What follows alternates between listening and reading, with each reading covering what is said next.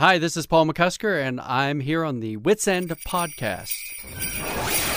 This is the Whit's End Podcast. So awesome, it'll blow your face off. So strap your face on and let's go.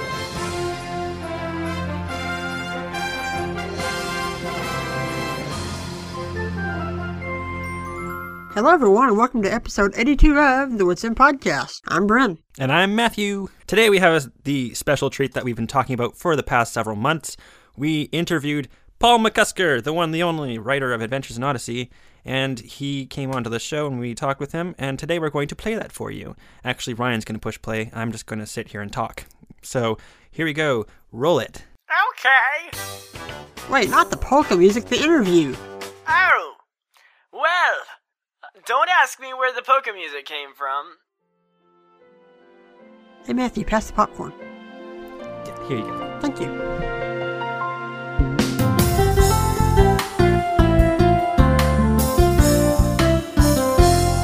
So the first question was from the mysterious, and he wants to know how did you get the ideas for the novels such as Strange Journey Back?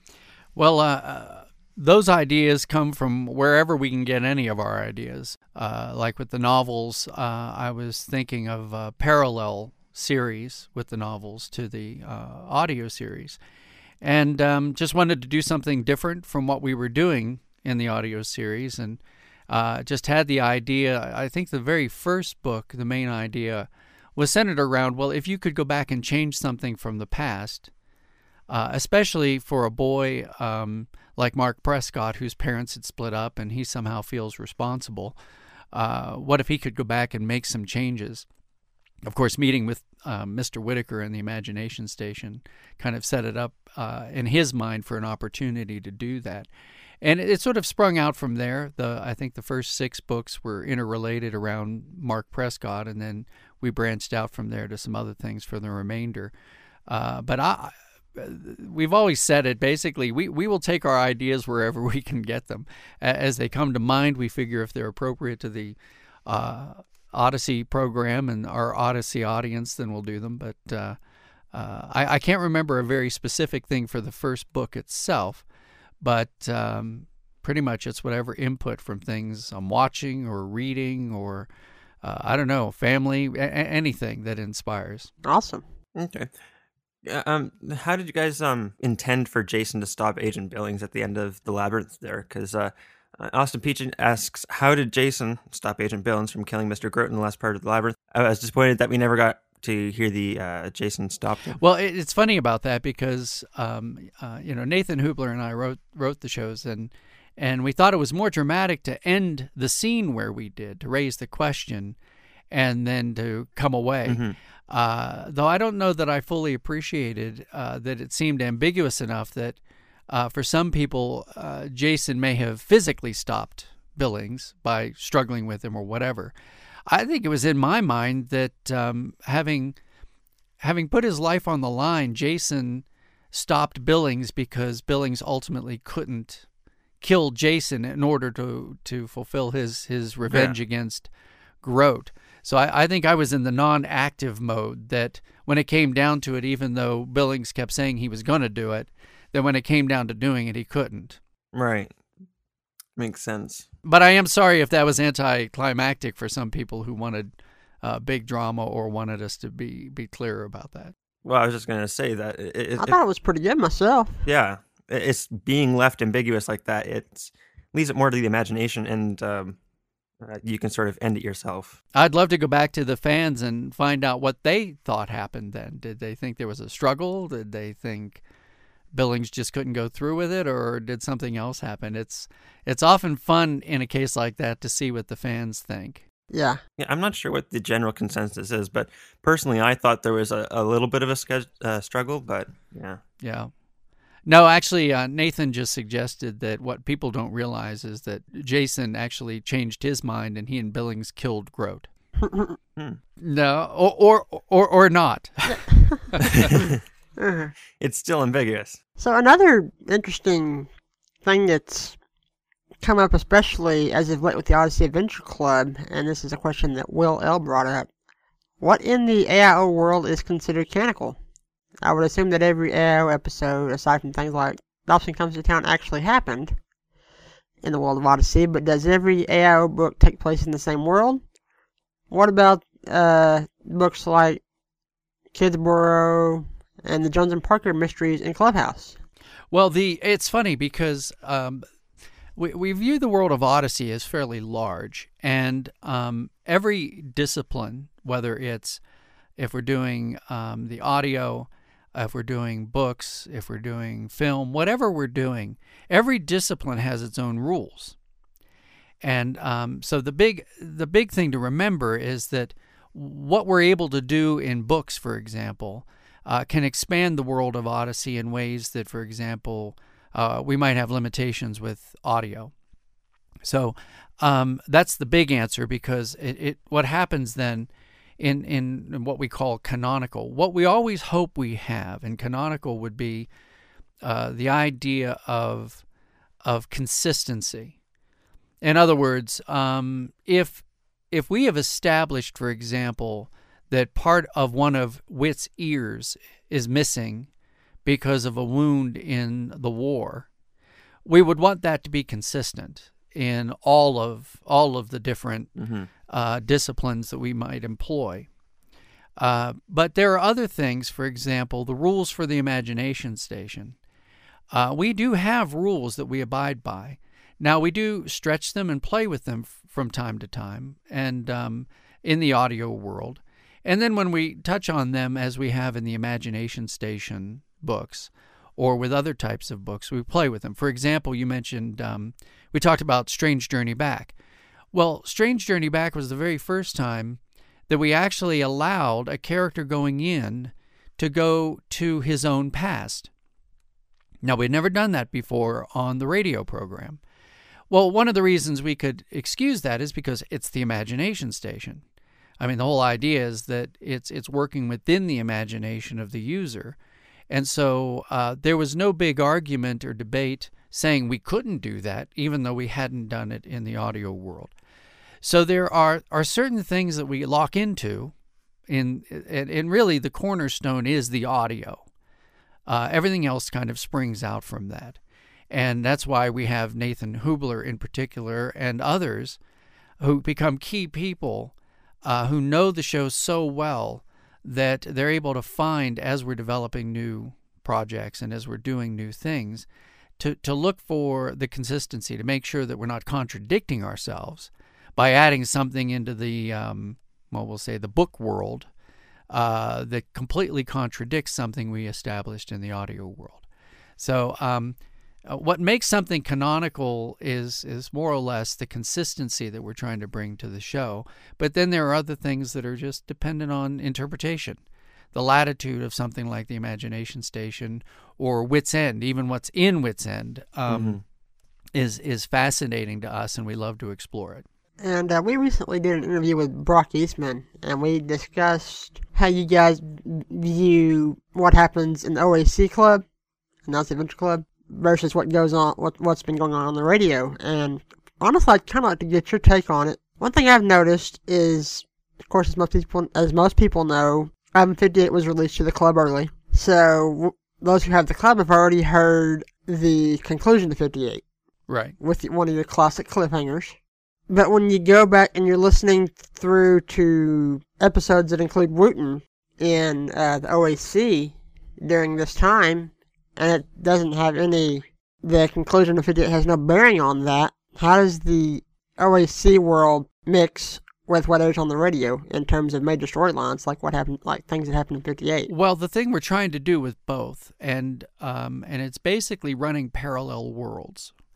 Um, so the idea with the OAC is that we've got characters who are having adventures that they may or may not reference in uh, I want to call it the regular world, the the uh, non OAC Odyssey. But the fact that something happens to a person in one doesn't necessarily mean it has to be referenced in the other. For example, uh, I'll use well, I'll use Nathan Hoobler as an example. So Nathan uh, is married, but you may or may not know that. And in the course of his work, in the course of his work, or in the course of his interactions with people, it may not even come up. So, in album 58, you have a variety of different things that are happening, but they may or may not be relevant to um, uh, to what happens over in in the OAC adventures. Uh, we don't reference everything about everybody all the time. So let me uh, let me expand that then. So let's just say hypothetically, without there being a spoiler, let's just say that um, uh, Wooten and Penny are considering getting married, and the fact that they're considering doing that is still up in the air, which means that if Wooten has an adventure over in the OAC, he may or may not reference it. It's not the center of his life. He's doing all kinds of other things. If we do an episode with him delivering mail, it may or may not come up that he and Penny are considering getting married. Now, if Wooten and Penny were to get married, and we did this with Eugene and Katrina, everything changes. So it does become, if not a constant reference, it does become part of the canon because now they're married. So while they're in a state of flux, we feel like it's okay not to reference everything all the time, even though the fans consider it huge and significant. In in the characters' normal lives, it just may not come up in conversation. So that's the difference between the two. Um, those things that are kind of in a state of flux, and then those things that are locked down, and and that's how we're juggling it between the adventures that are being heard in the OAC and how they overlap or don't overlap with uh, things going on in, in the non OAC episodes. Does does that explain it? I, I hope that helps. Okay. Yeah, I think it makes sense. Well, it helps me. So, um, speaking of marriage and things of that nature, what's your opinion on the oddly popular fan idea of Connie marrying Jason? Well, I have to admit that the team were were, were kind of um, tickled by the whole thing because for a long, long time fans were saying, "Well, Connie and Eugene should get married," and uh, that didn't necessarily make any sense to us. Um, but you know, we could understand that the chemistry between them made fans think that maybe they could. Well, then of course Eugene married Katrina, and then suddenly, over the last I don't know couple of years, it seems like people are uh, saying that Connie and Jason should get married. Now, I, I find that a little bit peculiar because of their age difference, um, which I think is substantial, but that shouldn't always impact. It doesn't always impact what happens with people getting Mhm. married. But um, I, I think even Connie herself considers it a bit strange because uh, she would view Jason as an older brother, uh, if nothing else. And I think Jason might find it just downright creepy. So I, I, I don't know why the fans have grabbed onto that, but um, at this point, I don't think we have any intentions of developing a relationship between Jason and Connie uh, in that direction. That's probably a good thing. Mhm. Yeah, it's pretty funny the the ideas that come out. But uh, uh, Pound Foolish also asks, I realize that this is mainly a Nathan Hoobler thing, but there are many fan sites and message boards that you. Uh, are there any fan sites that you enjoy visiting? Um, I, I will I'll sometimes wander into them. Um, I'm sometimes um, I get curious about what uh, fans are saying, and I do like to go in occasionally. I don't go in very often uh, because we we have to find the balance between uh, the creativity that we're employing and that we're developing for the show, and with respect to where those suggestions are between what the fans want and what the fans say and and the track that we're on and and so we have to be well I have to be careful with that. I don't know how the other guys feel but but I'm very careful. Every now and again I'll go in just to take a look to see what fans are saying and to get a sense of uh, what their moods are and what their opinions are because we respect them. I mean we do take them very seriously. We we, we love our fans and we, ref- we we really do respect our fans. And uh, uh, but because of that respect, Yeah. I, do, I do have to be very, very careful um, uh, going in and, and reading them too much. Yeah. Yeah. I noticed at the beginning of 58, Connie even said that uh, everybody knows that uh, Katrina and Eugene are going to adopt Buck. Right. And sort of stating the obvious. And it is such a uh, experience, like uh, she's speaking for the fans almost during that line. Right, right, and and and admittedly, that was that was a a wink to the fans too.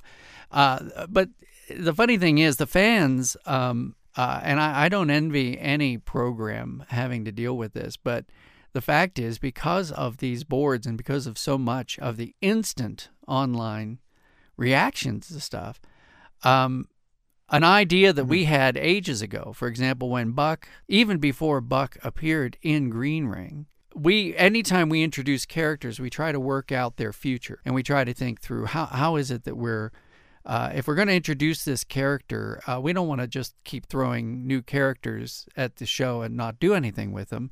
What's his future with the show? And so, way back, as the relationship between, especially Katrina and her deep concern for Buck, uh, was developing through Green Ring, we did have it in mind um, that he could come back and maybe they could be guardians. Uh, I don't know that we ever went the direction. Connie Connie actually referenced something more than we ever intended, but we knew the fans were thinking it. That Eugene and Katrina would adopt Yeah. Buck. Uh, and and so that's why we referenced it. But uh, it is funny how the fans can sometimes go in the direction that we're already going. But the problem is, by by the time you produce the episode, uh, then the fans may be thinking, "Well, we we dictated that, we determined that for them, we told them to do it, and they did it." When in fact it had been part of the plan all along. They just happened to guess right. Yeah, that makes sense. And on occasion, we may actually change something just to tease the fans or to throw the fans off the track. I mean, I, I, that sounds cruel, but the fact is, Yeah. if if something seems so obvious that everybody gets it, and then when by the time we get to it, it's not going to be a surprise anymore, then I think uh, we we have on one or two occasions changed our minds and said, well, if it's that predictable, then I think we need to do something else. Yeah, makes sense. And so, getting right into 58 discussion, um, we had three questions we kind of wanted to lump together here. Um, two of them here from Leonard Meltzner. Uh, his questions were, he said, Phil Lollar has mentioned before that AO very nearly did an episode about homosexuality in the early 90s. What made you decide not to do it then, but to write it now? How did you go about handling the writing of such an explosive topic? And he also noted uh, that a huge focus of this season is about family structure and gay marriage specifically. If you guys want to teach kids about it, why do the words gay and homosexual never appear in the entire album? How can you teach kids anything when you're dancing around a topic without ever explicitly saying what you're talking about? And Ruth Sullen said, I understand focus on the family's position on same sex marriage, and I'm not surprised that it was the position that was advocated by the show. I am, however, disappointed that the only advocates for marriage equality were portrayed as business people looking to make a profit, and a teacher trying to influence students to liberal thinking. Is there any reason for this? There are many devout Christians who affirm same-sex relationships. I imagine this could have been handled as Halloween was in the episode What Are We Going to Do About Halloween? It would have been nice to see more sides of the issue. Okay, well, um, and I'll I'll try to tackle this as best as I can because all three questions come at it from a different from different directions, but they're at the heart of it. The answer is is uh, there are several things to say about it. Number one is Adventures in Odyssey is primarily written for eight to twelve year olds, and a lot of what we do, we acknowledge that we are a teaching show, but if you go back through the history of the show, most of what we're teaching are things that are, are really more affirming. We are trying to line up with what parents are already, we hope they're already teaching their kids. And um, we're trying to create dramatic story means to reinforce that teaching. Very traditional, biblically based Christian ideas. Uh, very rarely will we venture into areas that might encroach on the teachings uh, that kids are getting from their parents already. We're very cautious to uh, introduce something into the show that will put parents in an awkward position. We, the show is never meant to usurp the authority of parents teaching their kids what they want their kids to know. And that's why with album 58, with The Ties That Bind, we created a discussion guide. Because unlike a very direct teaching situation, where, you know, in the show we will do very on the nose, here's the message, here's your takeaway. And again, usually those messages are going to reinforce what we hope parents are already teaching their kids. With the ties that bind, I wanted it to be different from, for example, the Truth Chronicles, which was fairly on the nose, very direct teaching based on the Truth Project. Well, the starting point for this album was uh, the Family Project, which is uh, a, a, kind of like a Truth Project curriculum based uh, series that we've produced um, for adults that explores God's teaching and design for family, for marriage and family. So we said, well, we should do Odyssey episodes exploring those themes. And the key word here is exploring. Because rather than, I mean, it has some very specific teaching moments in it. But if you really step further back, you're going to see that the plot situations and a lot of the things that we introduce are exploring marriage and family from a variety of different angles. And many of them are very subtle. In fact, some of the questions show me that maybe they were too subtle but uh, they were very subtle. And but they're all there, and hopefully the discussion guide helps pull them out. Now, he- here's the thing: the main idea was to affirm God's design for family, uh, which says marriage and family were not an afterthought by God. Uh, they're not merely a social construct or some sort of civil contractual construct. The essence of marriage and and family come from God himself inherent within the design of mankind. So first and foremost with this album, um, we wanted to affirm God's design for family, for marriage, and and do that simply. Just put that out there. Now the variations of that in our culture and and and the the many ways that people can sidestep God's design for marriage and family. In many ways, it's just not appropriate for our audience, eight to twelve year olds, and have to be very careful how we deal with that. So, to your first question, one of the reasons why we did not do the script that Phil Lollar had written back in the 90s, which was called One in Ten, was because we couldn't figure out how to do it in a radio drama without um, either being explicit enough to explain it, which has a, a certain amount of uh, corruption to it. I mean, you're putting something in kids' minds that um, uh, you shouldn't necessarily have there, but obviously, radio drama is about uh, mental images. It's one of the reasons why we have never done uh, a drama on Odyssey about pornography, because uh, to some to what degree do you have to try to describe what it is the characters are seeing and then tell them that they shouldn't be seeing that? It's like saying i don't want you to think about something terrible and tell you what it is and now you're thinking about it and now i'm telling you that you shouldn't be thinking about it. So again we don't want to encroach on uh, parental authority and how far parents want to go in their discussions with kids on this. So with um, with the with the album really it was first and foremost to affirm God's design for marriage and family, and then to touch on the things that are going on in our culture that uh, are varying from God's design and all the philosophies and arguments in favor of abandoning God's design for other alternatives. Those other alternatives could be a lot of different things. So uh, the questions themselves are very specific about us discussing homosexuality, for example, when in fact the reason why it's never mentioned specifically is for the same reason I'm not mentioning all the other variations out there. And there are more than just uh, homosexual variations on God's design for marriage and family. Uh, so I hope that answers at least part of the, the three questions. So, uh, and, and, and that's going to be the main thing is respect for parents, being aware of our audience, but also being aware, and I'm just going to say it clearly, the series was not an anti homosexual series.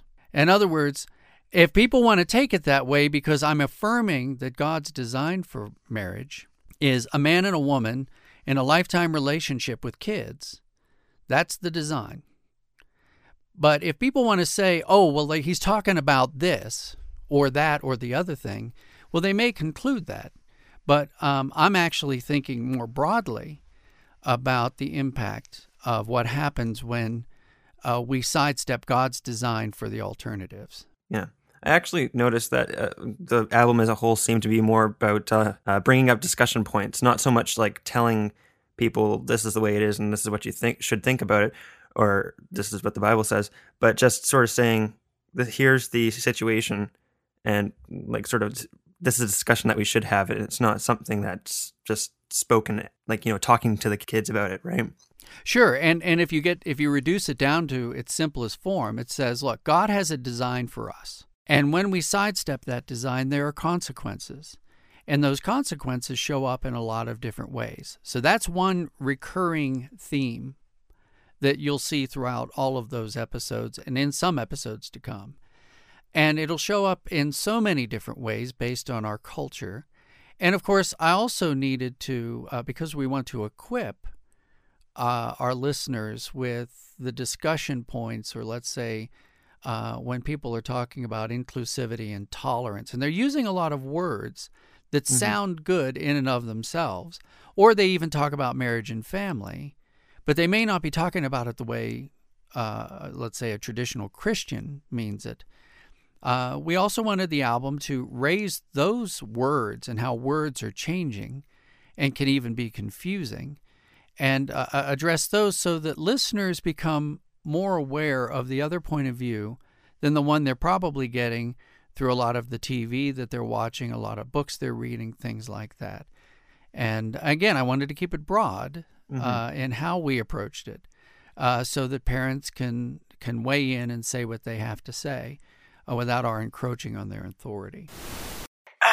oh, sorry, guys. What what happened? Um, well, it's at about 30 minutes, so I've decided to make an executive decision to stop the episode, and also because the tape's kind of mangled and I'll have to fix it. Wow. Just wow. so hard to find good help these days. Hey, I am great help. I am helping your episode not be too long. Uh-huh. Just put it that way. Okay. Anyway, well, I guess we're going to have to wait till next time to hear the rest of the interview. I'll tell you what, Ryan. If you'll bring some refreshments, we'll let you stick around and enjoy the refreshments with us. Okay, and uh, Bren, if you bring the refreshments instead of me, then I'll stick around and edit the episode. Okay, I guess that works. I don't know what just happened to everybody, but it's taking care of itself. Anyway, if you want to email us, you can do that. And if you want to go to our website, you can also do that. I don't know how, Bren. Uh, you can do all that by going to T-H-E-W-E-P-O-D-C-A-S-T dot com. The WE podcast. Yeah, and that will have all of our contact information there. And I believe it has links to subscribe to iTunes and all the different kind of places. And you can always find us on various social media pages by searching the WE podcast. Thank you for listening, everybody, and we'll see you on part two. Also, remember, the best is yet to come.